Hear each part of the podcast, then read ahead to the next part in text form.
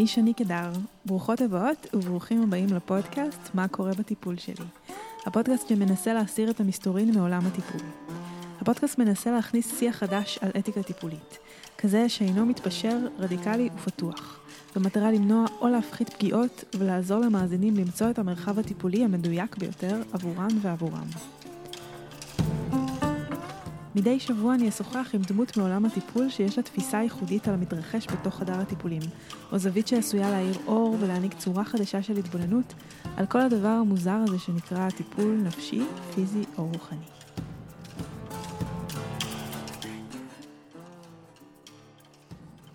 זה בעצם פרק נלווה בפרק uh, עם יונינה פלנברג על פגיעה בתוך הקהילה. היה לי חשוב להביא את העדות של מרדכי על התהליך שהוא עבר אה, בעצם בשנה שלמה של ניסיונות לעצור פוגע סדרתי בתוך הקהילה שהוא היה חבר בה. אני אספר את הסיפור בכמה מילים רק כדי לתת רקע. ארז ארג'ונה היה מטפל אה, רוחני, מטפל אנרגטי, אה, שאפשר להגיד סוג של גורו, שפעל בתוך קהילות הרוחניות בישראל במשך קרוב ל-30 שנה.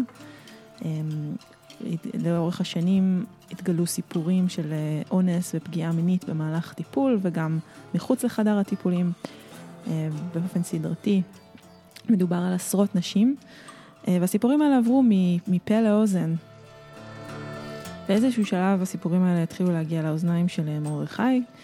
מרדכי היה שותף עסקי של ארג'ונה לפני משהו כמו עשר שנים. הוא כן היה חלק מהקהילה שלו, הוא שמע את הסיפורים האלה והחליט לעשות מעשה. ובאמת להתחיל אה, לארגן סביבו קבוצה של אנשים שעושים איזושהי פעולה. אה, אני נכנסתי לסיפור בסביבות השנה אחרי שהוא כבר התחיל לפעול. אני נכנסתי במקום של עיתונאית שרוצה לחשוף את הסיפור או לעזור לחשוף אותו בעצם כדי לעזור להפסיק את הפגיעות האלה. אה, וכך אני ומרדכי הכרנו בעצם דרך המפגש הזה של שני אנשים שרצו לעצור את האדם הזה מלפגוע. ולכן אני חושבת שהסיפור הזה שלו, ואולי גם שלי בצורה אה, נסתרת שם, אה, מאוד מדבר על האחריות הקהילתית במקרה של פגיעה. אנחנו מאוד רגילות לשמוע את הסיפורים של הנפגעות, אבל לא ממש את הסיפורים של מי שהיה מסביב. זה בעצם השינוי שאולי אני מבקשת שיקרה בעולם, לפזר את האחריות הזאת, להבין שאנחנו כולנו חלק מהבעיה הזאת. ולא רק הנפגעות והנפגעים שצריכים אה, וצריכות לשאת על גבם את התיקון הזה. אה, ולכן אני חושבת שיש ערך גדול בסיפור של מרדכי. אה, הוא אישי וחשוף, הוא קרוב אליי רגשית מאוד, אני הייתי שם, אני עברתי את זה איתו, ואני מקווה שיהיה ערך לפרק הזה עבורכם. אז היי מרדכי, בוא תתחיל לספר לנו, מה זו הקהילה הזאת בכלל, ש, שאתה הגעת ממנה, שארג'ונה הגיע ממנה, מה הקשר ביניכם? אה, אז קודם כל, אני חייב לעצור ולומר שהמילה קהילה פה, אה, היא משמשת אותי, היא משמשת אותי ברמה יותר אה, גמישה, אני חייב לומר, כי הרבה מה, מהאנשים בתוך הקהילות האלה, הרבה פעמים סירבו להגדרה הזאת, קהילה. אז, אני, אז קודם כל אפשר שאני אגדיר מה אני הגדרתי כקהילה, אה, כי כשאני ניסיתי לייצר התערבות במקרה ארג'ונה, אז הייתי צריך בעצם להגדיר מי האנשים שעליהם נופלת האחריות לעצור אותו. אה, ואז את המילה קהילה הגדרתי ככל מי שתומך בו בצורה כזו או אחרת. אז אם יש מפיקי אירועים שמזמינים אותו להרצות, או אם יש אה, מפיקי סדנאות שמפיקים לו את הסדנאות או משתפים איתו פעולה על סדנאות אחרות. אה, אם יש, לו, אם יש אנשים שמשתפים את התכנים שלו בפייסבוק. גם אלה בשבילי נכנסו תחת המילה קהילה. אפילו גם מישהו שעשה לו לייק, עשה לו לייק פעם בשבועיים, גם עבורי נכנס לתוך ההגדרה הזאת של קהילה. כי איך שאני הגדרתי את הקהילה, זה כמו המרחב שבו הטורף מוציא, זה פה המרחב שבו הוא טורף. כן, השדה שהוא צד בו. כן, ואם אנחנו חלק מהקהילה הזאת, גם אם אני מש... לא תומך בו, לא מפנה אליו מטופלות, אבל עושה לו לייק פעם בשנה, אה, הלייק הזה מצטרף להפוך להיות חלק מהקהילה שמספקת לו טרף. אה, הקהילות האלה מסביבו היו מעגלים רופפים. אה, חלקם קרובים וחלקם רחוקים. אה, ספציפית, אני הייתי חלק מכמה קהילות, החברים בעיקר התארגנו סביב הפקות אירועים מסוימות, מסוימים, סביב תכנים אזוטריים בעולם הרוחניות, תקשורים וכן הלאה, מדיטציות טרנסטנטליות, מדיטציות אקטיביות של אושו, כל מיני דברים כזה, כמו לקט מכל מיני מקומות. ספציפית את אה, ארז הכרתי לפני, אה, אפשר לומר, אה, עשור וחצי בערך. כשאני הייתי חלק מקהילה צעירה שככה ניסתה לחדש דברים בעולם הרוחניות, וכבר באמת יצרנו כמה דברים, כמו כמה אירועים אה, מסחריים וכמה אה, התארגנויות ש... שניתן היה לשים, לדבר עליהן.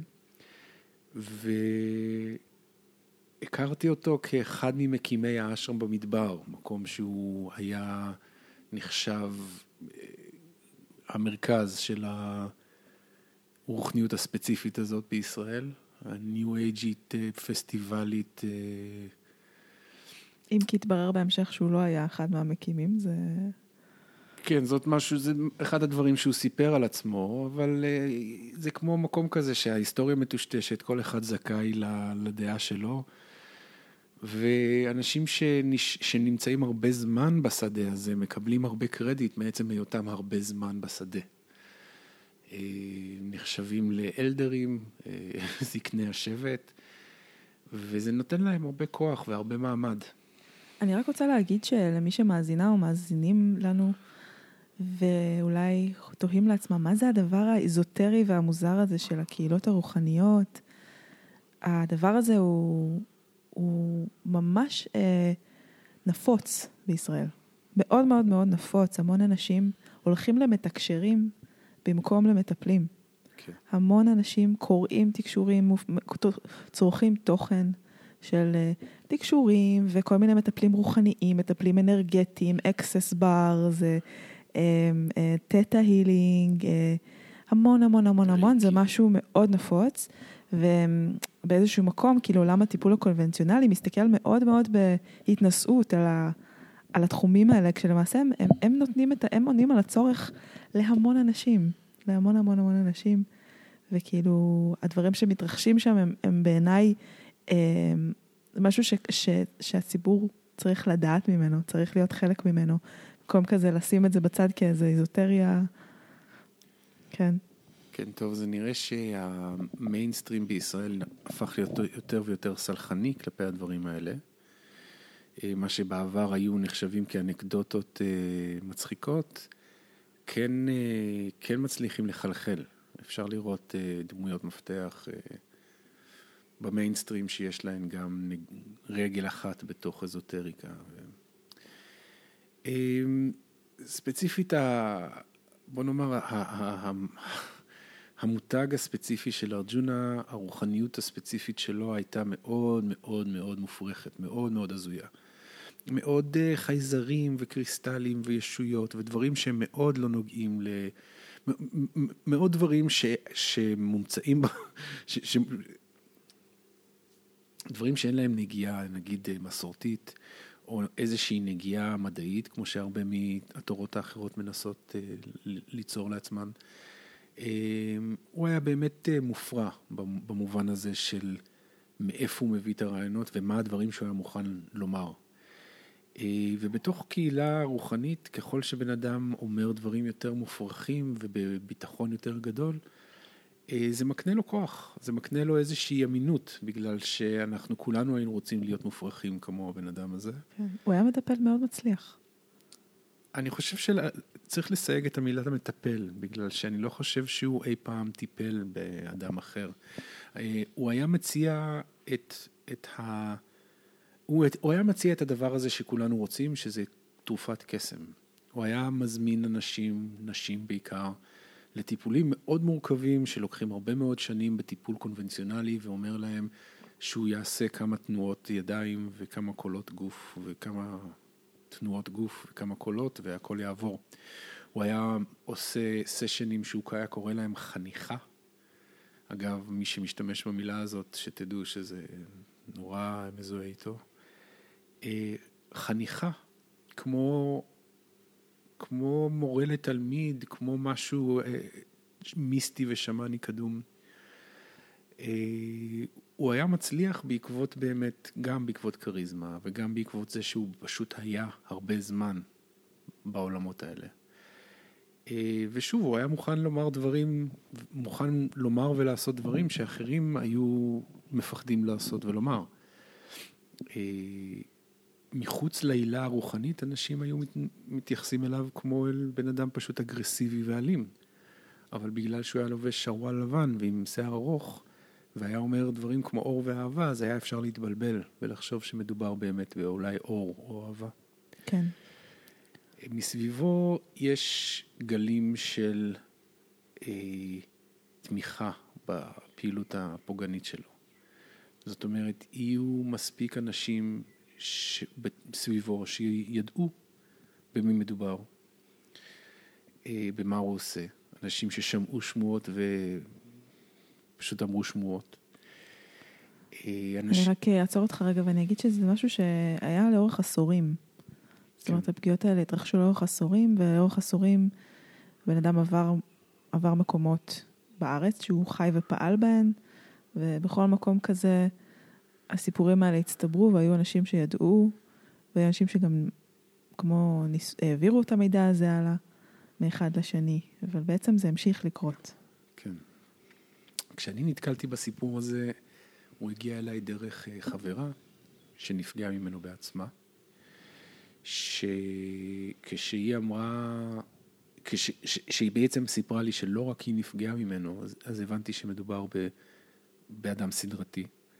היא סיפרה לי שיש התארגנות של נשים אחרות שמנסות uh, לעשות משהו בנידון, והיא הפנתה אותי ליעל אריאל, שהיא אחת הנשים שהייתה מאוד ב, ב, בפנים גלויות, האשימה אותו אחר כך.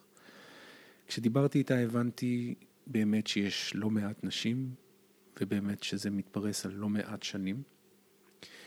היא גם סיפרה לי בעצמה על ניסיונות שלה ושל אחרות לעדכן אנשים שעבדו איתו, לעדכן הפקות של אירועים שהזמינו אותו. אה, הרבה שמות של חברים שלי נשמעו, נאמרו בשיחות האלה אה, כאנשים שלא ניתן לבטוח בהם, כי הם שמעו והמשיכו והתעלמו. מה, מה זה עשה לך כשאתה שומע את השמות של חברים שלך? אמ, זה שובר את הלב. זה, הרגשתי תחושה של אבל מתמשך. הרגשתי שאיבדתי אנשים. Uh, התחושה שיש לי חברים שלא ניתן לסמוך עליהם, או חברים ש... חברים שמשרתים את הסטטוס קוו הפוגעני שאנחנו מכירות בעולם. אה, וזה עוד האנשים שהכי שמחתי עליהם לשנות את הסדרי החברה האלימה. האנשים שאידיאולוגית הרגשתי שעצם ההשתייכות שלי לקבוצה הזאת זאת עשייה בעלת חשיבות לאחרים, מעבר לרצון האישי שלנו להיות, אה, לחיות בחופשיות. אה,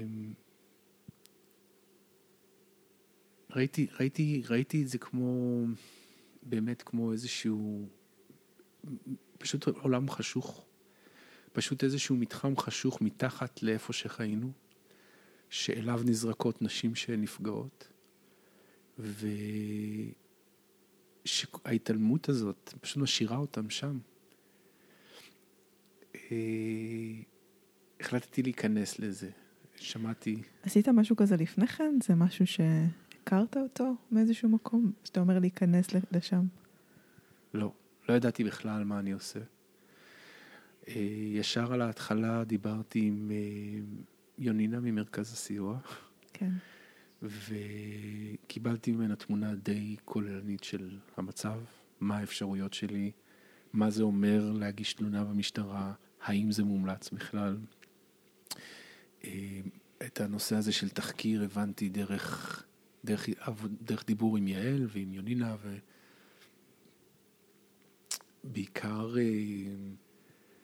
בעיקר, אה, התייעצנו עם, עם ארגונים פמיניסטיים וארגונים שעוזרים לנפגעות. זה היה הדרך היחידה להבין מה זה, מה זה את זה ומה אמורים לעשות. אה, אנחנו, אנחנו הבנו, הבנו, תוך כדי עבודה, שלא מעט פעמים נשים שנפגעו, בעיקר נשים שנפגעו ממנו ניסו להתעמת איתו. ולא מעט פעמים הוא אמר שהוא משתנה, השתנה, הבטיח להפסיק, אה, אולי אפילו סיפר לחברים אחרים שהוא מנסה להפסיק, והבנו שאין עם מי לדבר בתוך הקהילה, שניסו וזה לא עובד, שלבוא אליו אישית זה לא יעבוד. אה, וכמובן תלונה במשטרה זה כבר עניין אחר, כי יש גם חוק התיישנות ויש גם פחד להיחקר ויש גם פחד לעמוד מולו. אה, ואני חייב לומר שהאינסטינקט הראשוני של הקהילה היה, אז למה אתה לא מדבר איתו? למה אתה לא מתקשר אליו? כאשר סיפרתי לחברה שאנחנו בעצם בקשר עם ארגונים אה, תקשורת, עם גופי תקשורת, אז היא אמרה לי, אה, למה ישר ללכת לתקשורת? למה לא ללכת? למה מאחורי הגב של מישהו? כאילו שיש פה איזשהו, איזשהו הסכמה, איזשהו קוד שזה אמור להישאר בתוך הקהילה. שזה ממש, זה, זה אפילו לא בסדר אה, להוציא את זה מחוץ לקהילה. ומאחר והוא חבר שלהם, אז לחשוף את המעשים שלו, זה עבורם היה כמו להרוס לבן אדם את החיים, להכפיש את שמו, אה, אה, משפטי שדה, כל מיני ביטויים כאלה ש... שעושים את זה לא בסדר. כן. לא בסדר לומר לבן אדם מה הוא עשה, או לחשוף את מה שהוא עשה בפומבי. ביליתי אה, קרוב לשנה באיסוף של עדויות ובאיסוף של אה, התנגדויות, ביקורת על העשייה. הביקורת הזו הגיעה בעיקר מה, באמת האנשים שהם מקורבים אליו, בסביבה שלו. איך זה היה בעצם לפנות אליהם, כשניסית לפנות אליהם ולדבר איתם? וואו, ציפיתי להרבה יותר הבנה. גם באיזשהו, איך, איך בדיוק, מה בדיוק אמרת להם? כן. שאתה רוצה לעשות או רוצה... אז קודם כל פניתי לאנשים שידעתי שתמכו בו בעבר, וכשאני אומר תמכו, אני מתכוון, כמו שאמרתי, הפיקו אירועים בשיתוף פעולה איתו, אה, שיתפו תכנים שלו, אה, גם אנשים שנאמר לי ששמעו את השמועה בעבר. אה, זכורה לי שיחה אחת עם חברה שהיא גם תמכה בו לא מעט בעבר, שממש, שאמרתי לה, אני יודע ששמעת שמועות על אדם זה, ואני רוצה לומר לך שהשמועות הן אמיתיות. דיברתי עם לא מעט נשים, אה, לחלק מהסיפורים היא אמרה, טוב, איך אתה יכול לדעת שזה אמיתי? או חלק מהסיפורים היא פשוט, אה, כן, שמעתי את זה, אבל אני לא יודעת מה, מה לעשות עם זה. זה די מדהים הדבר הזה, נכון? זאת אומרת שאפילו כשיש מספר זוגי של עדויות, אנשים עדיין לא מאמינים. כן. הם חושבים שזה קונספירציה, הם חושבים שזה לא, שזה לא אמיתי. זה, זה מדהים בעיניי, כאילו ה... התודעה האנושית ואיך היא, כמה, היא, היא, כמה רחוק היא יכולה ללכת כדי להכחיש את המציאות. כן. כן, הניסיון שלי אומר, מראה שברגע שאומרים אלימות מינית, המוח עושה ממש הכל, הכל לפני שהוא יקבל את, ה, את העובדה הזאת. אני זוכר אה, אחת השיחות שניהלתי, התקשרתי לעוד מישהי שאמרו לי שהיא נפגעה ממנו. ואני זוכר שהטלפון אה, מצלצל, ותוך כדי שהוא מצ... שהצליל חיוג, אני קולט שאני מצפה שתענה בצד השני של הטלפון איזה מישהי הזויה ומופרכת שלא ניתן להאמין לה. עכשיו, זה לא האישה הראשונה, זה היה העדות החמישית או השישית ששמעתי.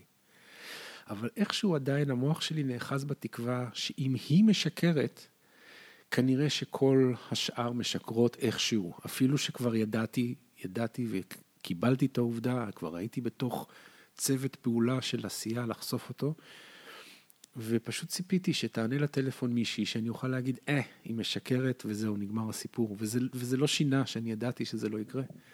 וזה לא שינה, כי ברגע שהיא ענתה, וענתה מישהי בעלת, מישהי מיושבת, שיכולה לנהל שיחה, ומישהי שבאמת אה, אפשר לשמוע שהיא אמיתית, היא כנה, אה, זה עוד פעם, עוד פעם שבר אותי. עוד פעם זה שבר לי את ההגנה הזאת, שאולי הן משקרות, והבן אדם הזה לא כזה מפלצת. אני חושב שהמחשבה שטורפים חיים לצידנו, בינינו, בתוכנו, חולקים איתנו צלחת ומיטה, אה, זאת הבנה שנורא קשה לאנשים והיא נורא גורמת לנו לעשות הרבה מאוד דברים, חלקם נורא פוגעניים. להגיד שנשים משקרות על מנת שהמחשבה על אנס סדרתי תהיה פחות אה, נוראית. כן, והרבה פעמים באמת בגלל התכונה הזאת של ההכחשה האוטומטית הזאת, אני שמה לב שנשים אה, הרבה פעמים, הן כאילו מבקשות את המינימום כשהן מדברות אה, על הפגיעה שלהן. הן בסך הכל מבקשות שיאמינו להן. רק מבקשות שיכירו בזה שזה באמת קרה. הן הרבה פעמים לא מבקשות פיצויים, הן לא מבקשות שהבן אדם הזה ילך לכלא. הן רק רוצות שמישהו יגיד להן, ש... בעיקר האדם שעשה את זה, ש... שזה נכון, ולא שיקרתי, ו... ואני חושבת שזה כל כך, אה, זה כל כך עצוב לי, שזה רק המינימום הזה, הוא, הוא עבודה כל כך קשה, עבודה חברתית כל כך קשה, כי גם אתה ואני, כשאנחנו ניגשנו לעבודה הזאת של לחשוף את הסיפור הזה, לא העלינו על דעתנו בכלל לחשוב על פיצוי לנפגעות או, או איזשהו צדק, אלא זה היה רק לחשוף את הסיפור בשביל שהנפגעות יוכלו להגיד, זה באמת קרה לי, זה באמת קרה לי, זה אמיתי. אני לא עשיתי את זה, אני לא הבאתי את זה על עצמי, אני לא, זה לא איזה אה, משהו שיצרתי בגלגול הקודם, כמו שהוא אמר לנפגעות שלו, שזה אה, יחסים של קורבן אה, אה, תוקפן. חברות שלו, שאמרו לנפגעות שלו, אחרי שהוא מת, שהוא סך הכל קיים איתן חוזה נשמתי, ולכן הוא אנס אותן. לא, ההכחשה היא עובדת במלוא המרץ. וכן, זו עובדה, אפילו בזמן שאנחנו מדברות על זה, צריך לזכור שכשאנחנו ניהלנו תחקיר, אז ישר שאלנו כמה נשים, בגוף ראשון או בגוף שני, האם זו שמועה או האם... אה, ואשכרה היינו צריכים לחכות שיהיו חמש נשים או עשר נשים, או לא יודע כמה חיכינו, לא באמת שחיכינו, אבל אף אחד לא הזדעזע מאונס ראשון ששמענו. כן, אחד, אה, מילה שלה נגד מילה שלו זה might as well לא יהיה בכלל לא רלוונטי. כן. כן, לתחקיר, בטח שלא לתחקיר. כן. והיה עוד אה, משהו מאוד אה, מחריד ביחס של הקהילה למקרים של האונס, כי קהילה גם ניסתה לעשות את זה כמו משהו, זה ביניהם. שתשב איתו ותפתור איתו את הבעיה שלה. יש לה בעיה איתו אישית, למה היא הולכת מאחורי הגב שלו? מעין שיח כזה שהופך את האונס לבעיה זוגית בין שני אנשים, כאשר כולנו מסביב בעצם מעניקים לו תעודת אמינות כדי שהוא יוכל להמשיך לאנוס. הניסיון אה, להפוך את זה ללא בעיה שלנו. אה, בעצם מבקשים מהנפגעות אה, לעזור לנו כקהילה ליישב את הדיסוננס הקוגניטיבי שלנו, הבעיה שלנו, שיש פה מישהו שהוא חלק מהקהילה שלי, אבל הוא פגע, הוא עשה מעשה לא מוסרי ולא חוקי, ואני צריך ממנה עכשיו שהיא תלך אליו, תעשה איתו את הסולחה, את השלום, את החמלה לכל הצדדים הזה, בשביל שאני אוכל לישון יותר טוב בלילה ולא ארגיש את, ה, את הקרע הזה בתוך המציאות שלי. וזו בקשה שבעיניי היא מחרידה.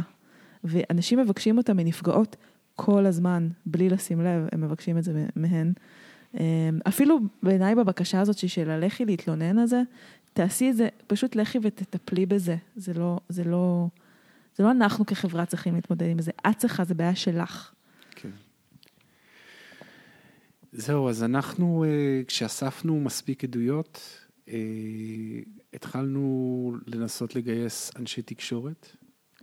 אישית אה, נורא ייחלתי לאיזושהי מבוגרת או מבוגר אחראי מישהו שידעו להגיד לי, אוקיי, תודה שהודעת לנו, אנחנו נטפל בסיפור, ומחר אני אקבל הודעה שהוא מפסיק לטפל ונגמר הסיפור.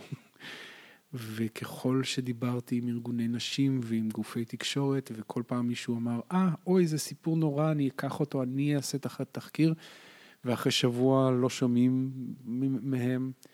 עם כל דבר כזה, אה, פשוט הבנתי שאין אין מישהו חוץ מאיתנו. אין מבוגר אחראי, אין מישהי שתבוא ותסדר את העניינים.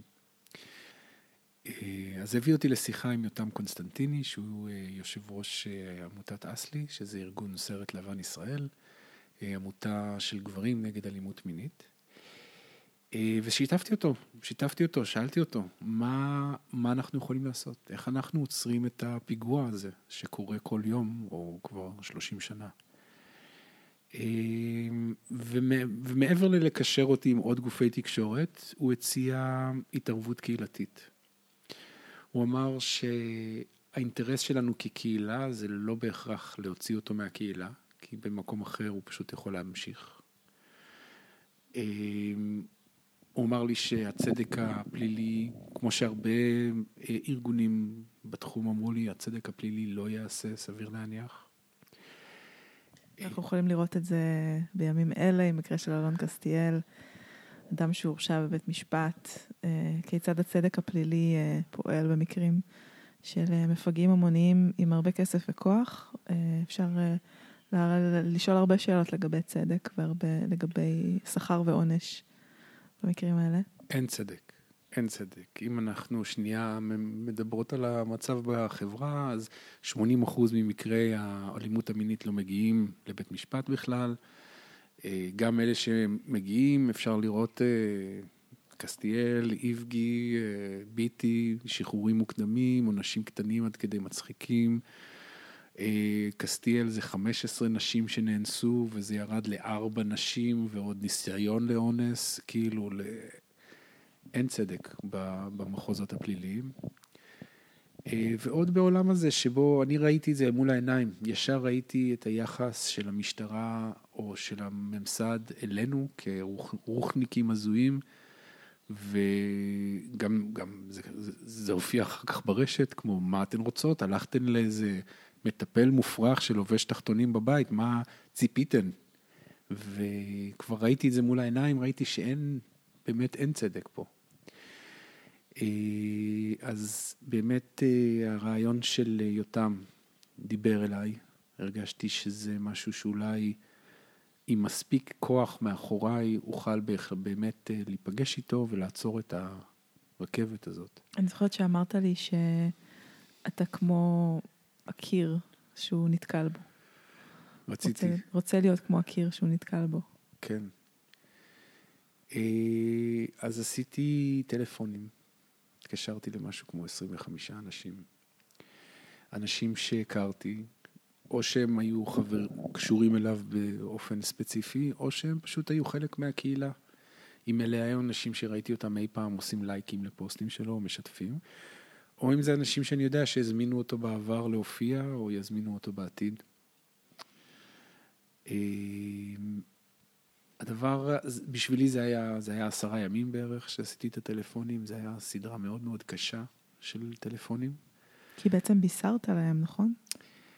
באיזשהו מקום בישרתי להם מצד אחד, מצד שני, מתוך ה-25 אנשים, 23 ניחשו במי מדובר, מבלי שמסרתי פרטים מזהים.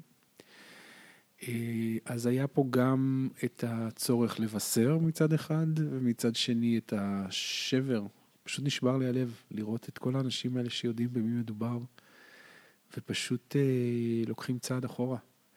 חלק מהאנשים האלה, אה, so called מורים לטנטרה, שניסו להסביר לי למה אידיאולוגית ורוחנית זה דבר לא טוב לנסות להתערב ולעצור בן אדם כזה.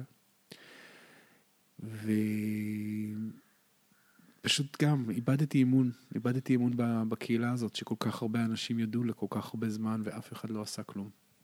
זאת קהילה שאתה ממש היית חלק ממנה, זאת אומרת, ממש אה, ש... ככה עשור בערך, נכון? נמצא... כן. אני היום נכון. בן אה, 38, אני הצטרפתי לקהילה הזאת כשהייתי בערך בן 22, 3. אה, מדובר על לא, לא מעט שנים ולא מעט קשרים אישיים, אה, לא מעט אה, סלחנות שעברה ממני כלפי הרבה מאוד דברים. אה, כן, אפשר לומר שזאת... חברים, ממש חברים. כן. חברים, משפחה, משמעות, כל אלה היו שם. אה, עבורי זה היה כמו המקום שבו משנים את העולם לטוב.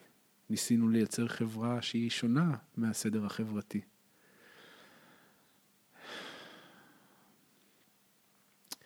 במהלך אה, השיחות האלה התגייסו חלק מהאנשים,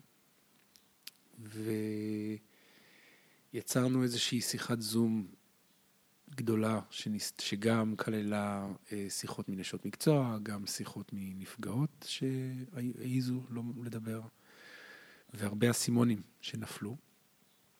אה, הרעיון שלי היה לייצר צוות של גברים, רק גברים, שילכו לדבר איתו. הרגשתי שהכבוד שהוא רוכש לגברים אל מול חוסר הכבוד שיש לו לנשים, מאוד ישחק תפקיד על מי ייגש אליו. והיו משהו כמו שישה או שבעה גברים שהתנדבו, אמרו שהם מוכנים ללכת.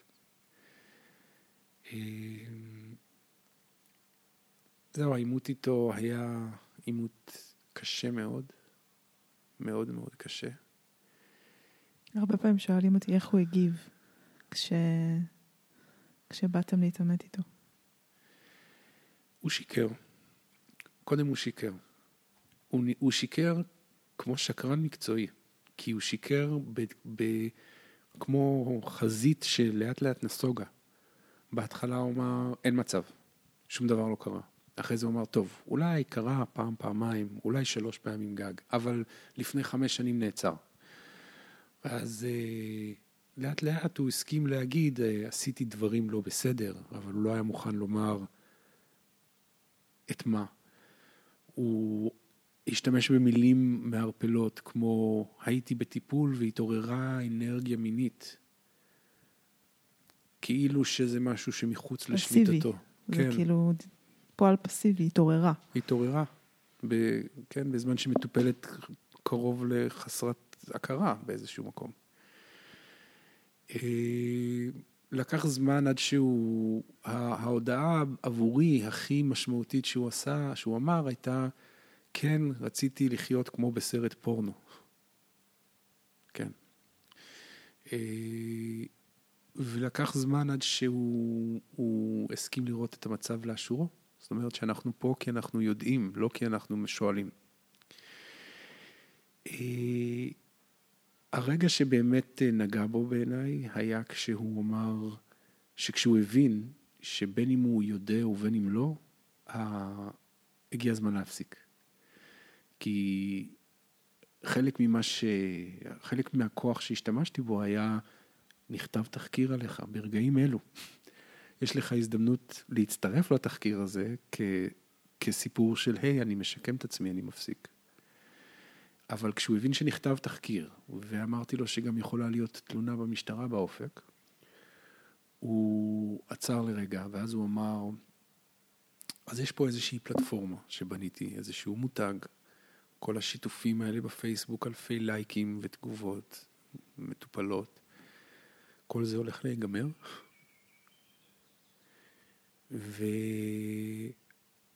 והייתי עדין איתו, בדיעבד אולי מדי, ואמרתי לו, זה לא חייב להיגמר, אבל זה חייב לעצור כרגע. אולי יום אחד תחזור לזה ממקום אחר, אולי תטפל רק בגברים, נראה. אבל עכשיו זה הזמן לעצור. והוא עשה איתנו בהתחלה את מה שהוא עשה עם כל מי שהתעמתו איתו בעבר, וזה היה, אוקיי, אני מקבל, תלמדו אותי איך, תעזרו לי, תראו לי את הדרך, אני מוכן. ואמרנו, קבענו גם להיפגש איתו בעוד שבועיים, וגם אמרנו לו את מה שאנחנו חושבים שצריך לקרות. זאת אומרת, הוא צריך להפסיק, הוא צריך לסגור את הקליניקה לאלתר, הוא צריך לחפש טיפול ייעודי לתוקפים מיניים. והוא הסכים בהתחלה, אה, אבל אחר כך הוא חזר שוב למצב של משא ומתן. אה, הוא ניסה להגיד, אולי אני אעבוד עם מטפלת שאני מכיר, אה, אולי אני, אני אגיד שאני לא מטפל פיזית, אבל רק בזום, כל מיני דברים כאלה. הוא היה במשא ומתן עם זה עד הרגע האחרון. והוא היה, היה אומר דברים כמו, כן, זה קרה, אבל תופרים לי תיק ומשמיצים אותי. זה אגב סליחה נרקסיסטית קלאסית שצריך לשים לב אליה, כשמישהו אומר, עשיתי משהו רע, אבל משקרים עליי. כן. או זה נכון מה שאמרו עליי, אבל גם שיקרו באותו זמן, יש פה איזה דבר והיפוכו כזה. כן. זה, כן. כן, זאת התנצלות שגורמת לי לחשוב, אה, הוא התנצל, איזה בן אדם גדול, אבל הוא לוקח חזרה את ההתנצלות והוא מנסה לטעת אה, ספק שהוא גם איכשהו הקורבן, למרות שהוא בעצם כן. תוקף. אה, אני, אני נשברתי באותו ערב, גם ראיתי את הבן אדם הזה, גם ראיתי את הניסיון של חברים שלו לאמת אותו עם המציאות, ולא האמנתי שדבר כזה יכול להמשיך להתקיים בתוך הקהילה שלי בעצם, שטענה על עצמה כמה שהיא שונה ומיוחדת. וזה לא היה סוף הסיפור מבחינת, זה לא היה סוף הסיפור מבחינת הקהילה הזאת. כי גילינו שזה רק קצה הקרחון. כן, תכף נגיע לזה, אבל אני עכשיו אשלים את הפרטים הטכניים של מה שקרה. בעצם אה, אני נכנסתי לסיפור בערך בשלב הזה, אה, לפני ההתערבות הקהילתית הזאת, אה, והתחלתי לאסוף סיפורים לתחקיר. וכמה ימים, בערך עשרה ימים לדעתי אחרי ההתערבות הזאת, אה, ארז ארג'ונה התאבד. אה, התחקיר התפרסם כמה ימים אחר כך, אה, בעקבות זה שהנפגעות שלו היו מעוניינות בכך שהתחקיר יתפרסם. ואפשר להגיד, אני, החיים שלי והחיים שלך והחיים שלנו ביחד חטפו כזה חתיכת שוק ורעידת אדמה. במורכבות של החוויה והסיטואציה הזאת של זאת אומרת, אני מרגישה שגם אני וגם אתה בסך הכל רצינו, רצינו לעשות משהו טוב, כאילו רצינו אה, לחשוף פגיעה, רצינו להפסיק פגיעה, רצינו ש...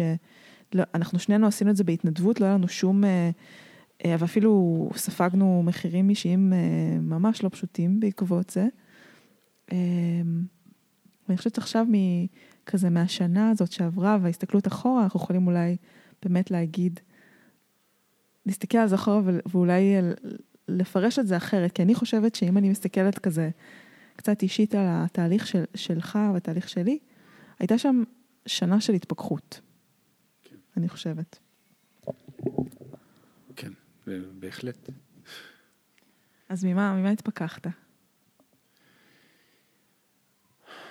קודם כל, אה, על אף שלא הייתי מחובר באופן אישי מחובר באמת לזן המסוים הרוחני של ארז, עדיין נשארתי במין מקום שאתה אף פעם לא יכול לדעת, יש דברים אולי נסתרים, יש אולי מיסטיקה בעולם, אולי יש מסתורין, אולי יש דברים שאני לא יודע.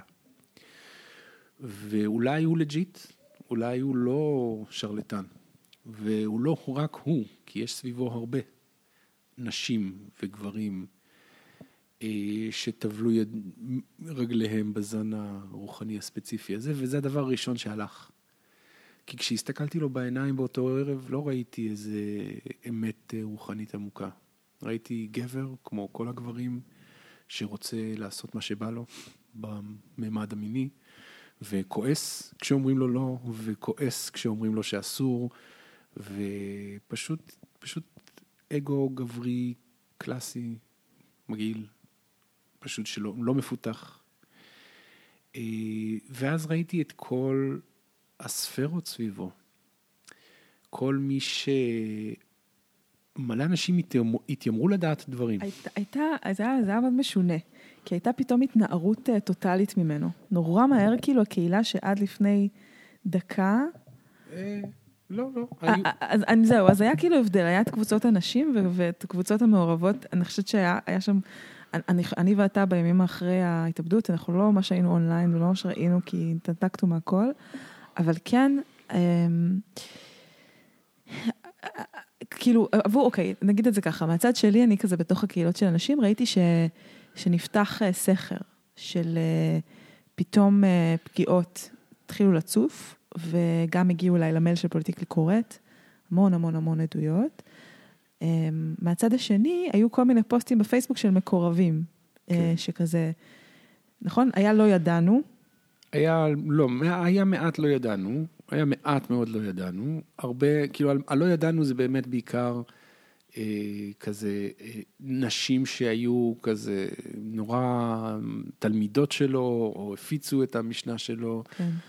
אה, הרבה מהגברים היו, היו דעות ממש מסריחות, כמו הוא היה פשוט ילד, אה, ילד קטן בגוף של גדול, או אנשים... כן, זה כבר היה פירושים שהגיעו מתוך העולם הרוחני של להסביר להסביר, עוד פעם, להסביר את המציאות הזאת, המורכבת הזאת. אה, כן. היא בעצם לא מורכבת, היא מאוד מאוד פשוטה ויומיומית, אבל כן. נכון, היא לא מורכבת בכלל. אה, היו, היו הרבה מאוד, אה, היו, היו הרבה מאוד דברים כמו של איש אור, אבל. כן. כאילו הוא היה בסדר, רק שהוא אנס איזה 30 שנים רצוף. כאילו זה לא... ההתנערות היא, או, או, ההתנערות ממנו היא הייתה מאוד מסויגת, מאוד uh, לא לזרוק את התינוק עם המים. כן, וזה בדיוק הקטע, אני חושבת שזה הכי מאפיין, כי שוב, לנסות לפרק ממני משהו מהזהות שלי, נגיד שאני באמת אישה שפועלת בתוך המחוזות האלה של, ה, של התקשור uh, ושל הטיפול הרוחני האנרגטי, ופתאום אדם שמזוהה מאוד עם, התחום שלי, זה התחום שאני מתפרנסת ממנו, והתחום שאני, אני נותנת את זה כדוגמה, אני לא באמת אה, מתפרנסת מזה, אבל אה, פתאום אדם כזה מתגלה כפוגע, ומה שאני עושה זה להיאחז בציפורניים, בערכים שאני בעצם ממשיכה להפיץ, אה, תוך כדי זה שאני רוצה להתנער מוסרית מהמעשים שלו, והדבר הזה, הוא הרבה פעמים לא יוצא טוב, הוא לא נשמע טוב, הוא לא... הוא לא ברור, ובעיניי זה מצחיק, כי בעצם זה קורה בכל תחום, אבל באמת בכל תחום. זה קורה גם לפסיכולוגים קליניים וגם למטפלים רוחניים, וכאילו, אני, אני מרגישה שהניסיון הזה, כמו להגיד לא, לא לשטוף את התינוק, לא לזרוק את התינוק עם המים, הוא מיותר, כי ברור, שזה, ברור שאנחנו לא רוצים לזרוק אף תינוק עם המים, זאת אומרת, אנחנו לא מנסים בכלל להגיד שום דבר על התינוק. אנחנו רק הדבר היחיד שאנחנו מנסים לעשות, או לפחות אני מנסה לעשות, בפודקאסט הזה במיוחד, זה להגיד שלכל שדה יש מאפיינים ייחודיים משלו, כדי לאפשר פגיעה. זה לא הופך את השדה הזה ליותר טוב או רע משדות אחרים, אלא פשוט שיש משהו מאפיין, יש מאפיינים מסוימים, וצריך לשים לב אליהם. פשוט צריך לשים לב אליהם. חלק מההתפכחות שלי פה אה, היא על זה שבתוך המרחבים הרוחניים, יש פתח גדול, כן. הרבה יותר, לניצול. כן, יונינה, יונינה קוראת לזה שערי הפגיעה. כן. בפרק איתה היא מדברת על זה. אז החוויה שלי מהעולם הרוחני, במיוחד בשנתיים האחרונות, זה שעיקר עניינו של העולם הרוחני הוא פתח לניצול. זאת אומרת, זה שדה שבו החוקים הרגילים לא חלים. אה, יש, אה, יש עידוד קהילתי להיות יותר, כמה שיותר אזוטרי, כמה שיותר מוזר, כמה שיותר מופרך. יש שם התנערות מזויפת, אבל התנערות ממבנים של כוח, תוך כדי צבירה של כוח של אנשים אחרים. אה, כל זה, זה פשוט שדה, זה אחו ירוק עבור פוגעים, עבור טורפים, שחלקם אפילו כותבים את התורות הרוחניות. יש לא מעט אה, מסורות רוחניות שהכותבים שלהן, אה, הם עצמם היו טורפים מינית, שגילינו רק אחרי שהם מתו, אבל המסרים שלהם לא, כן. לא, לא, לא נכחדו איתם. דיברנו קודם על אושו, הרבה אחרי שהוא מת, יצא הסרט הזה בנטפליקס, ופתאום כולם הסתכלו על, על הבן אדם הזה, ועל האנשים האלה, ועל הקהילה הזאת, ועל שהם ניסו לסרס אנשים ללא... אה, רצונם וצרברו נשק ונגד אה, קהילה מקומית. ו... אבל המסרים של אושו לא מתו. הקהילות הקטנות שממשיכות דרכו לא מתו. האידיאולוגיה הרוחנית היא נס, מזמן נחטפה על ידי אנשים שמבינים שאפשר לנצל אותה בקלות. כן, אבל שוב, זה לא רק אידיאולוגיה רוחנית, זה גם, זה גם התורה של פרויד. זה גם אה, תורות אה, אה, רפואיות, זה גם הגניקולוגיה המודרנית, זה גם, בגלל זה הפודקאסט הזה לא מדבר רק על רוחניים, הוא מדבר על כל סוגי הטיפול, וזה באמת, אה, זה, זה מאוד מאוד נפוץ, אבל אני כן מבינה מה שאתה אומר, ש, שבעולם בעולם הרוחני, כאילו זה כל כך פרוץ, וכל כך, אה, אין שום קרקע ל... אה, שאפשר אה, להתעלות עליה. ובאמת כל אחד יכול לצבור הון תרבותי בצורה מאוד מאוד קלה יחסית בעולם הזה. כן. הבקרה היחידה שיש לנו בעולם הרוחני היא מה האינטואיציה אומרת לך, כן. מה הלב אומר לך, מה הבטן שלך אומר לך, ואז אדם יכול להתברר כאלים, כמו שראינו בתחקיר אחר שכתבת. בן אדם יכול להתברר כאלים בצורה מחרידה, ויהיו אנשים שיגידו, טוב, אבל לי, לי הוא הרגיש בסדר, ו, ולפתור כך אה, שנים של התעללות, ולהמשיך לעבוד עם אותם אנשים. כן. זה חלק מההתפכחות הנוספת שלי, כשזיהיתי כמה החברים שלי לשעבר אה, מצופפים שורות באופן מאוד מכוער ומאוד אה, ברור, מנסים מאוד להשתיק, אומרים את המשפט הזה של למה אתם זורקים את התינוק עם המים. כאשר בפועל הם אומרים, אל תזיזו לי שום דבר. אל... כן, לא נוח לי כשאתם מדברים על זה כך. כן. אה, בעצם השיח הזה, שהוא שיח שיוצא מגבולות השליטה שלי, פתאום זה הולך לאתרים פמיניסטיים, פתאום זה לא נמצא בתוך הקהילה, זה יצא החוצה, זה מגיע לתקשורת המיינסטרים, זה, זה מבקש איזשהו מבט אה, חיצוני ובוחן, במושגים גם אולי שהם לא המושגים. זאת אומרת, אנחנו אומרים פגיעה מינית, אנחנו אומרים אונס, אז זה כבר לא האינטראקציה, ה exchange הרוחני הזה שקורה. כן. אמ, כן. הם לא אוהבים להגיד מילים כמו אלימות מינית או אונס, הם אוהבים להגיד גבר שהתבלבל. כן, מתבלבל או מורכב או כאלה. כן. כן. זה בהחלט, אה, עולם המושגים שם בהחלט אה, הלך לטיול אחרי שארג'ונה מת. כן. ממש אה, עשה הרבה פליק פלקים.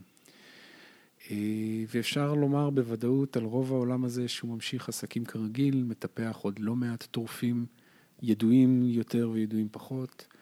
ממשיך לחגוג, לעשות פסטיבלים ולטעון לריפוי והתפתחות רוחנית, כאשר הונחה בפניהם האפשרות לעשות התפתחות אמיתית, ועבורם זה היה, אוקיי, תמכנו בכם כשארג'ונה מת, בגלל שהוא מת, הוא התאבד, אז סוג של הודעה באשמה. אבל די, מספיק. חשפתם אנס, תעזבו אותנו בשקט. זה מצחיק אותי, כאילו זה... זה באמת מדהים כמה, כמה דרכים יש להשתיק, כמה דרכים, רבות. כן, דרכים להשתיק אותי אישית היו רבות. קיבלתי הודעות מחברות לשעבר, הודעות עטופות בלבבות, ו... אבל שמכילות אה, איום לתביעה. או ניסיונות השתקה, או טלפונים בשש בבוקר, או אנשים ששולחים לי הודעות uh, קוליות ארוכות, שמן הסתם אני לא מקשיב. אבל הרבה אנשים שבעבר החשבתי כחברים שלי, ש... שפשוט הפכו להיות, פשוט הפכו להיות מהמשתיקים שלי. כן. פשוט ניסו לומר שאני מגזים, שאני אה, לא מבין טוב את הסיטואציה.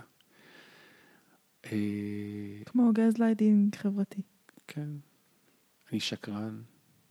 או... אתה בטראומה, גם אמרו לך שאתה נכון. בטראומה, ואתה בעצם מפזר את כל הטראומה שלך לכל עבר בעצם, כן. כן. דברים כאלה. כן, בכלל, ההשתקה הזאת של אה, אתה מגיב מתוך טראומה. ברור שאני מגיב מתוך טראומה. זה במקום ממש דבר טראומטי שקורה. אה, כן, כמו שאמרתי, הניסיון מראה שברגע שאומרים אלימות מינית, אנשים יעשו הכל. כל להגיד ש... שנשים משקרות, למה ש... למה שחמש נשים ביחד תחליטנה לשקר על ארג'ונה, כאילו שהוא בן אדם כזה חשוב ומיוחד, כאילו שהוא היה נותן כסף אם היו מגיעים אותו איתו לבית משפט. כן. ואני רוצה להכניס פה רגע את החוויה הזאת שהייתה לי אה, בתוך ה... זאת אומרת, בערך חודשיים אחרי התחקיר, אנחנו הלכנו גם מתוך תחושה או, או, או איזשהו אה, כוונה. אה, עשינו ערב קהילתי בפרדס חנה ודיברנו על המקרה הזה, באמת כאילו לנסות לשתף את מה שלמדנו. ואני חושבת שאני הייתי קצת בהלם בערב הזה, כי כל השעה הראשונה בעצם עסקה, מתוך הקהילה בעצם, השאלות שהגיעו היו על ארג'ונה, והיו לנו, שבעצם הופנו אלינו שאלות כמו, האם יכולתם לעשות משהו אחרת כדי להציל את החיים שלו? האם... ואני חושבת שכאילו, אני באמת, באמת, באמת הופתעתי לגלות עד כמה, אה, כאילו האסימון לא נפל, וזה תסכול אה, אישי מתמשך, שמלווה הרבה מהפעילות שלי, אה, שהיא עכשיו אה, מאוד חינוכית.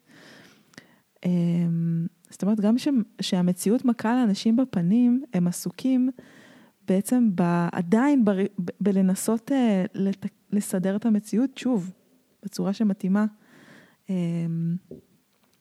וגם אני חושבת שהדבר שמאוד מאוד מאוד מאוד היה ניכר לי שם זה כאילו השאלה של האחריות. כי במקום לדבר על האחריות שלנו כקהילה, ל-well-being של הנפשות, של הנשים שנמצאות, אה, אנחנו, הפוקוס היה האחריות שלנו כלפי פוגעים. האחריות שלנו כלפי איך לחשוף את זה בצורה הכי נכונה, איך... לד... כשאני חייבת להגיד שאני לא הרגשתי שהאחריות שלי היא לארג'ונה, האחריות שלי הייתה לספר את הסיפור. כן. אמ, אני כן מרגישה אחריות למשפחה שלו, אני מרגישה אחריות לאנשים כאילו בסביבה שלו, אבל מי שעשה את, ה, את הפשע זה הוא. כן. זה הוא, והדבר הזה הוא, הוא לא, הוא כאילו כמו, כמו הגורם הנעלם והמתעתע בכל הסיפורים האלה.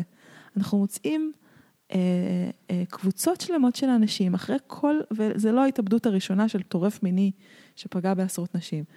ואנחנו מוצאים שוב ושוב את השיח הזה שהוא משאיר אחריו, שזה שיח שעוסק בבן אדם ובו, ובאיך יכול, יכולנו לעשות את זה אחרת, ובאמת ההשלכות על המשפחה שלו, שבאמת אה, אני, ליבי איתם ו, וכואב נורא ועצוב נורא, אבל סליחה, כאילו, זה מה שהבן אדם עשה. כן. זה הפשע שלו, הפשע שלו הוא כלפי עצמו וכלפי המשפחה שלו וכלפי הנפגעות שלו, כלפי הקהילה כולה. וזה, ואנחנו כאילו שוכחים את זה. כן. אנחנו שוכחים להפנות את המבט הזה לתוך מי שבאמת צריך לשאת את האחריות. יש לנו אחריות על המעשים שלנו. ו... היה, היו אנשים שאמרו לנו, מישהו כבר מת ואתם לא מפסיקים, עדיין לא מפסיקים. כן, כן. כאילו, זה, אנחנו הרגנו אנחנו אותו. אנחנו עשינו את זה, כן. ואנחנו לא מפסיקים לחשוף אנסים, אפילו שהוא הרגנו אותו בטעות. כן, נכון. נכון. ובאמת היו, אחרי המקרה הזה, אז היו כזה סיפורים של התחילו לדבר על עוד אנשים, כן. לשמחתי התחילו לדבר על עוד אנשים, כן. ושוב עלה החשש הזה שמשהו יקרה. עכשיו, זה שאין לנו מערכת חברתית שמטפלת בפוגעים בצורה נכונה, זה עדיין לא אשמת אנשים שנפגעו ממנו. לא, להפך. ולא... יש לנו מערכת חברתית שפוגעת רק בפוגעים, רק כן. פשוט לא פוג... מטפלת בהם פלילית. כן. מאפשרת להם להמשיך לחיות חיים נוחים וכיפים. כאילו, אנחנו... בכלל לא ערוכים לטפל במפלצות. כאילו, אם ארג'ונה לא היה לוקח את חייו, סביר להניח שהוא היום היה ממשיך לטפל בווילה המפוארת שלו בקרקור, ואנשים שהוא פגע בהן היו עדיין ממשיכות להתמודד עם טראומה ארוכת טווח. כן. אין לנו בחברה טיפול, לא לכלום. כן. אנחנו מנסים לעודד טיפול בנפגעות, אבל... זה מדהים אותי איך אנחנו עדיין אה, נסערים מזה, אחרי כל הזמן הזה, באמת... אה, אה, אז אני רוצה לומר משהו על האחריות שלנו כקהילה, בעולמות שיש בהם פוגעים ונפגעות. אני חושב שצריך להבין שכשתוקף, בעיקר תוקף סדרתי, תוקף בתוך המרחבים הקהילתיים שלנו, אנחנו, האנשים הלא מעורבים, הופכים להיות משתפי פעולה. אה, אפילו ללא ידיעתנו. כי אחד הדברים שמובילים לפגיעה אה, מתמשכת או סדרתית זה האמון שאנחנו כקהילה נותנים בבן אדם. אחת הנשים שנפגעו אמרה במפורש שכשהיא שקלה האם ללכת לטיפול אצל ארג'ונה או לא, היא ראתה 500 לייקים על פוסט, והיא ראתה מי עושים את הלייקים, היא לא יכלה שלא לבטוח בו, אי אפשר שבן אדם אנס יקבל 500 לייקים, זה לא מסתדר לנו בהיגיון. אז אנחנו כקהילה, אנחנו האפיקי הזנה של אותו תוקף. אז בין אם אתם חלק, בין, בין אם אתם יודעים ובין אם אתם לא יודעים, אתם לוקחים חלק באונס הזה. אנחנו כולנו משת"פים, כל עוד אנחנו לא מתנגדים. כן. והיה עוד מישהו, אני זוכרת בפרדס חנה לקראת הסוף, שאמר משהו שכל כך כל כך נגע לי ללב. הוא אמר, אני חושב שמה שצריך לעשות זה פשוט להאמין לנפגעות. שלא יהיו חמש או שש לפני שנתחיל כן. להאמין. בואו נתחיל מזה. בואו נתחיל מלהאמין. זה קשה לפעמים, זה, זה מפעיל, זה לא פשוט, זה דורש מאיתנו לשנות את התפיסות שלנו ו, וכזה לארגן את עצמנו מחדש, אבל זה מה שנדרש, פשוט זה מה שנדרש. ואנחנו חייבים לעשות את זה, פשוט זה משהו ש, שחייב לקרות, הוא קורה, הוא חייב לקרות יותר. אז, אז החשיפות האלה והדברים, אנחנו כאילו יושבים פה ומדברים כמה שזה חשוב אה, אה, לשים לב ולחשוף ולדבר ולא לקחת חלק, אבל הדברים האלה, הם, יש להם מחיר אישי אה, ש, שמשלמים. אה, ה-whistleblowers, האנשים שגם מדברים, אבל גם האנשים שמצדדים בנפגעות עלולים לשלם איזשהו מחיר. אה, אני חושבת שעבורי זה היה... אה, לעמוד מול באמת המון, אה, גם תקיפות אישיות, אבל גם, זאת אומרת, אני, אני פחות באתי מתוך הקהילה הזאת, אז לכן לא שילמתי מחיר מבחינת חברים שלי ואנשים שקרובים אליי, אבל כן היה הרבה זמן, אנרגיה, טראומה משנית שהייתי צריכה לחוות ולהתמודד איתה, בגלל שהאזנתי להמון סיפורים על פגיעות. ו... וכאילו היום, זאת אומרת, מה שנשאר היום זה באמת עדיין לראות שמות של אנשים שאני יודעת שעשו דברים אה, מחרידים, אה, ממשיכים להסתובב לי בפייסבוק ומפרסמים את האירועים שלהם, וזה מאוד מאוד קשה. זה כאילו הרבה הרבה מידע שנמצא לי בראש והוא אה, יושב שם נורא נורא מתסכל וקשה, כי הרבה, בהרבה מקרים, יש גבול לכמה אני יכולה לפעול. כי אני רק בן אדם אחד, ו... אמ, מה איתך?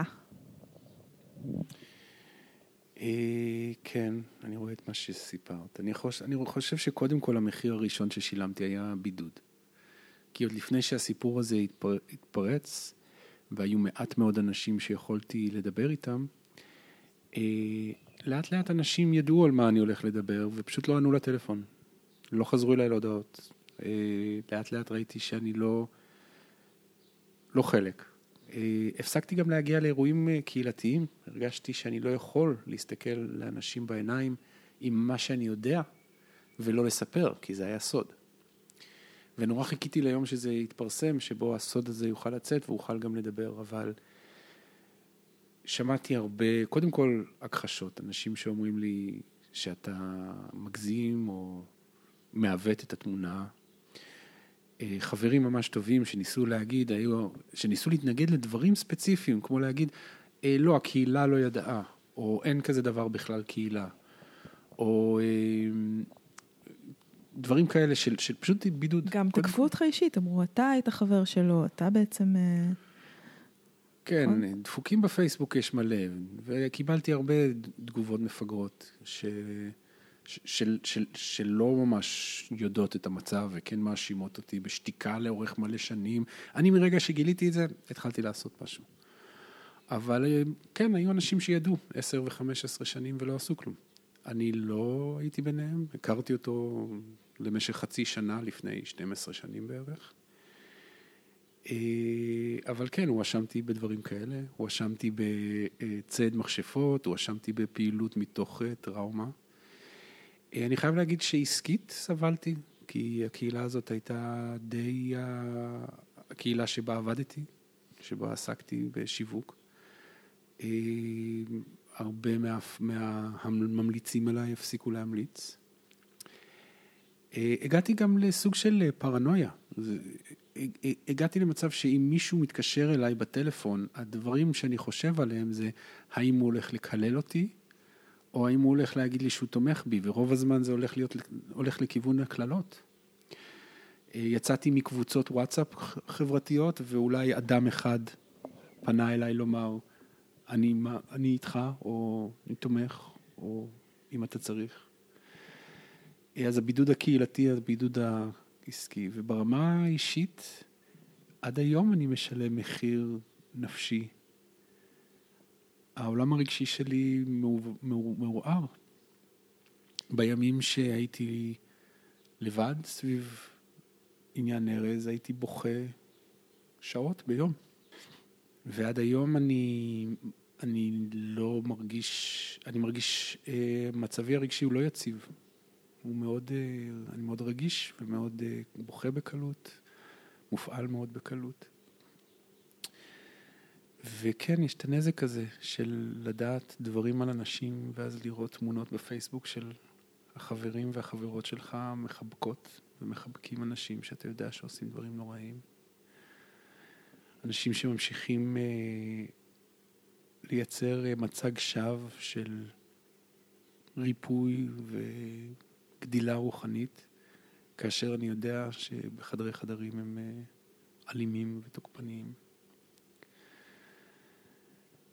אה, והתחושה המרכזית היא שפשוט חטאתי נגד הקהילה, לאף אחד עכשיו לא, משם לא ממש משנה מה אני אעבור. יותר חשוב להם שאני, שה, שהקול שלי לא נמצא שם. כן. לא יבואו ולא יבררו מה שלומי, רק אה, העיקר שאני לא במעגלים האלה, העיקר שהם לא שומעים את מה שיש לי להגיד. אה, זה מחיר כבד. כן. זה מחיר כבד, והדבר המסריח זה שמי שעוברות אותו בדרך כלל זה מי שנפגעו. כן, נכון. אנחנו במקרה נכנסנו לזה, ו... אבל יש אנשים שזה החיים שלהם, נקפו עליהם ו... כן, כן, אבל uh, מצאת קהילה אחרת מאז. זה בתהליך. זה בתהליך. אוקיי. יש משהו שאתה חושב שהיית עושה אחרת? אם היית חוזר נגיד ללפני שנתיים? אה, כן. בגלל שהייתי חלק מהקהילה הזאת, ובגלל שהקהילה הזאת כל כך חברה של טורפים מיניים, אה, הרבה מהאנרגיה שלי הייתה סביב לשמור עליו, להגן עליו מההשלכות של המעשים שלו, לא להרוס לו את החיים ברגע. כאילו היה איזשהו אידיאל של להתנהג בזהירות סביבו וסביב מה שעלול לקרות לו. אה, ובדיעבד לא הגיע לו אה, אה, גרם של חמלה ממני, גרם של רחמים. אני כל כך ניסיתי להיות לא אלים כלפיו, לנהוג באי אלימות כלפיו, שאני חושב שגם יכול להיות שנוצרה עוד פגיעה רק מהזמן שלקח לי להבין מה הדבר הכי פחות אלים שניתן לעשות לו. בדיעבד הייתי צריך להיות הרבה יותר נחרץ איתו, הרבה יותר אה, אה, קשוח ו- וברור. הייתי צריך הרבה פחות אה, אה, לחשוב על מה יקרה לו, בתוצאה לזה שאני מנסה לעצור אותו. הזמן שלקח הוא הזמן ש... שלקח לי להפסיק אה, ללכת על ביצים סביבו, או סביב מה שהוא עשה. כן. והייתי יכול לקצר, והייתי שמח לקצר את הזמן הזה בחצי. כן. איך אתה מרגיש עכשיו ביחס לכל השנה הזאת שעברה?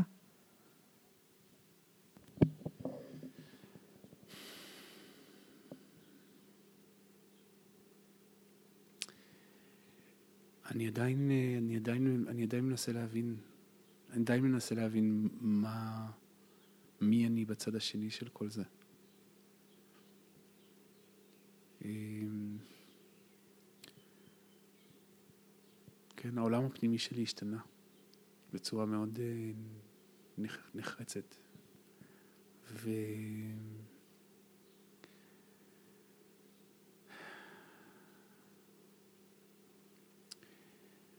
אני חושב שנפרצה אה, שכבת אה, הגנה ש... ששמרה עליי מלהבין את המצב בארץ ובעולם, בעולם בתחום המיני, שמנעה ממני להבין גם את ההשלכות של המעשים של קהילות כאלה ושל מחשבות כמו שהיו לי. ואני בעיקר אה, חווה את העולם הזה, את השדה הזה של אלימות מינית ומגדרית כמצב חירום, שאומנם להרבה אנשים זה ככה הרבה מאוד שנים, אבל אני הצלחתי לא לחשוב על זה מספיק. והיום זה חלק מהותי מה, מהחשיבה שלי ומהשיחות שלי ומהיום-יום שלי. כן. וגם אולי זה המקום אה, להזכיר את הקמפיין של זה, זו הבעיה שלי, שכבר יש סרטון אחד שיצא לפני שנתיים, נכון? סרטון חדש שאמור לצאת בקרוב, בחודשים הקרובים. אה, תספר קצת על הקמפיין. אה, קמפיין זו בעיה שלי, זה קמפיין של גברים לוקחים על אחריות. בעצם הוא נולד אחרי האונס המחריד באילת, שבו הפרסומים הראשונים דיברו על 30 גברים שאנסו ילדה בת 16. והעובדה הזאת אה, טלטלה אותי וטלטלה את אה, נדב סלור, שהוא אחד השותפים בהפקה, עד כדי זה שאמרנו, הגיע הזמן פשוט לעשות משהו. פשוט להנכיח כל גברי שאומר די. לקח לנו זמן לעבד את זה, וגם אה, את ההצטרפות של יעל רפפורט, שהיא הבמאית והעורכת, וכותבה את התסריט, כדי להבין בדיוק את המסר. את הסרטון זו בעיה שלי, אפשר למצוא ברשת, תחת ההשטג זו בעיה שלי, או פשוט אה, itsmyproblem.org. אה, והוא באמת עוסק בזה, גברים שלוקחים אחריות. אה, הקמפיין הפך להיות נורא ויראלי בתקופתו, הוא, הפך, הוא היה, ב, היה לו מיליוני צפיות, הוא גם יצא מגבולות הרשת, כאשר הוא הפך להיות קמפיין חוצות ב-23 מסכי ענק ברחבי הארץ. אה, והוא גם יצא מרחב, מגבולות המדינה, כאשר אה, כתבו עליו בשפות שונות וגם עשו גרסה שלו ברומניה, ברומנית, וגם אה, בברזיל נעשתה גרסה נוספת של פשוט גברים מהשטח שפשוט הזדהו עם המסר ועשו סרטון דומה. אז בחודשים הקרובים יצא סרטון, יצא הקמפיין מספר 2 בתקווה הוא יעשה את אותו אפקט, ונראה עוד גברים שמצטרפים למאבק. אוקיי. Okay. הייתי רוצה, ש... הייתי רוצה לסיים באיזושהי נימה אופטימית, אבל אני לא בטוחה ש... שזה אפשרי. אני יכול, אני יכול לומר אה, שבעקבות המקרה של ארג'ונה, אה, גם את וגם אני שמענו, היינו מעורבים היינו בתמיכה של עוד סיפורים. יש עוד תחקירים בדרך, יש עוד התארגנויות קהילתיות להוציא פוגעים, יש אה, רכשים. כן. אה, ואנחנו... והחדשות האופטימיות הן שיש אנשים ש, שהבינו שהם לא אמורים לשתוק יותר.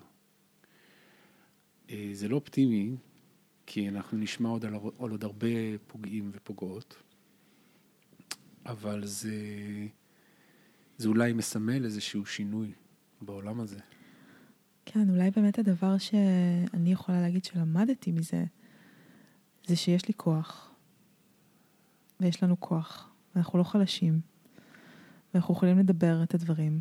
אמ, ואנחנו גם יכולים לעשות דברים שהם לא ב...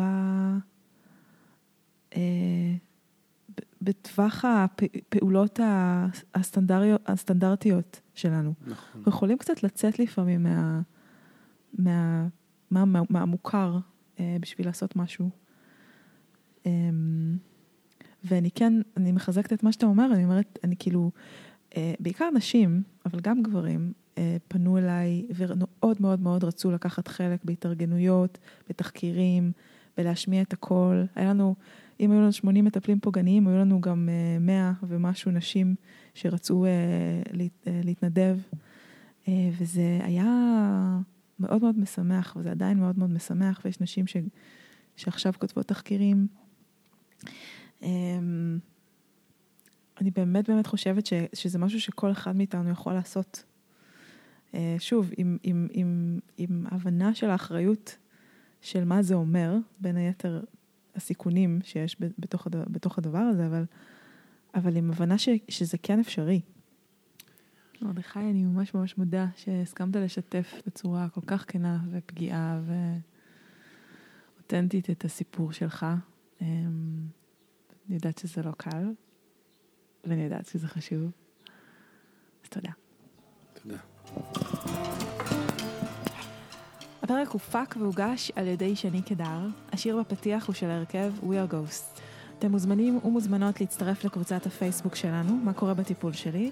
זו קבוצה שבה אנחנו משוחחים אה, על פגיעות בטיפול, על נושאים שקשורים לאתיקה בטיפול.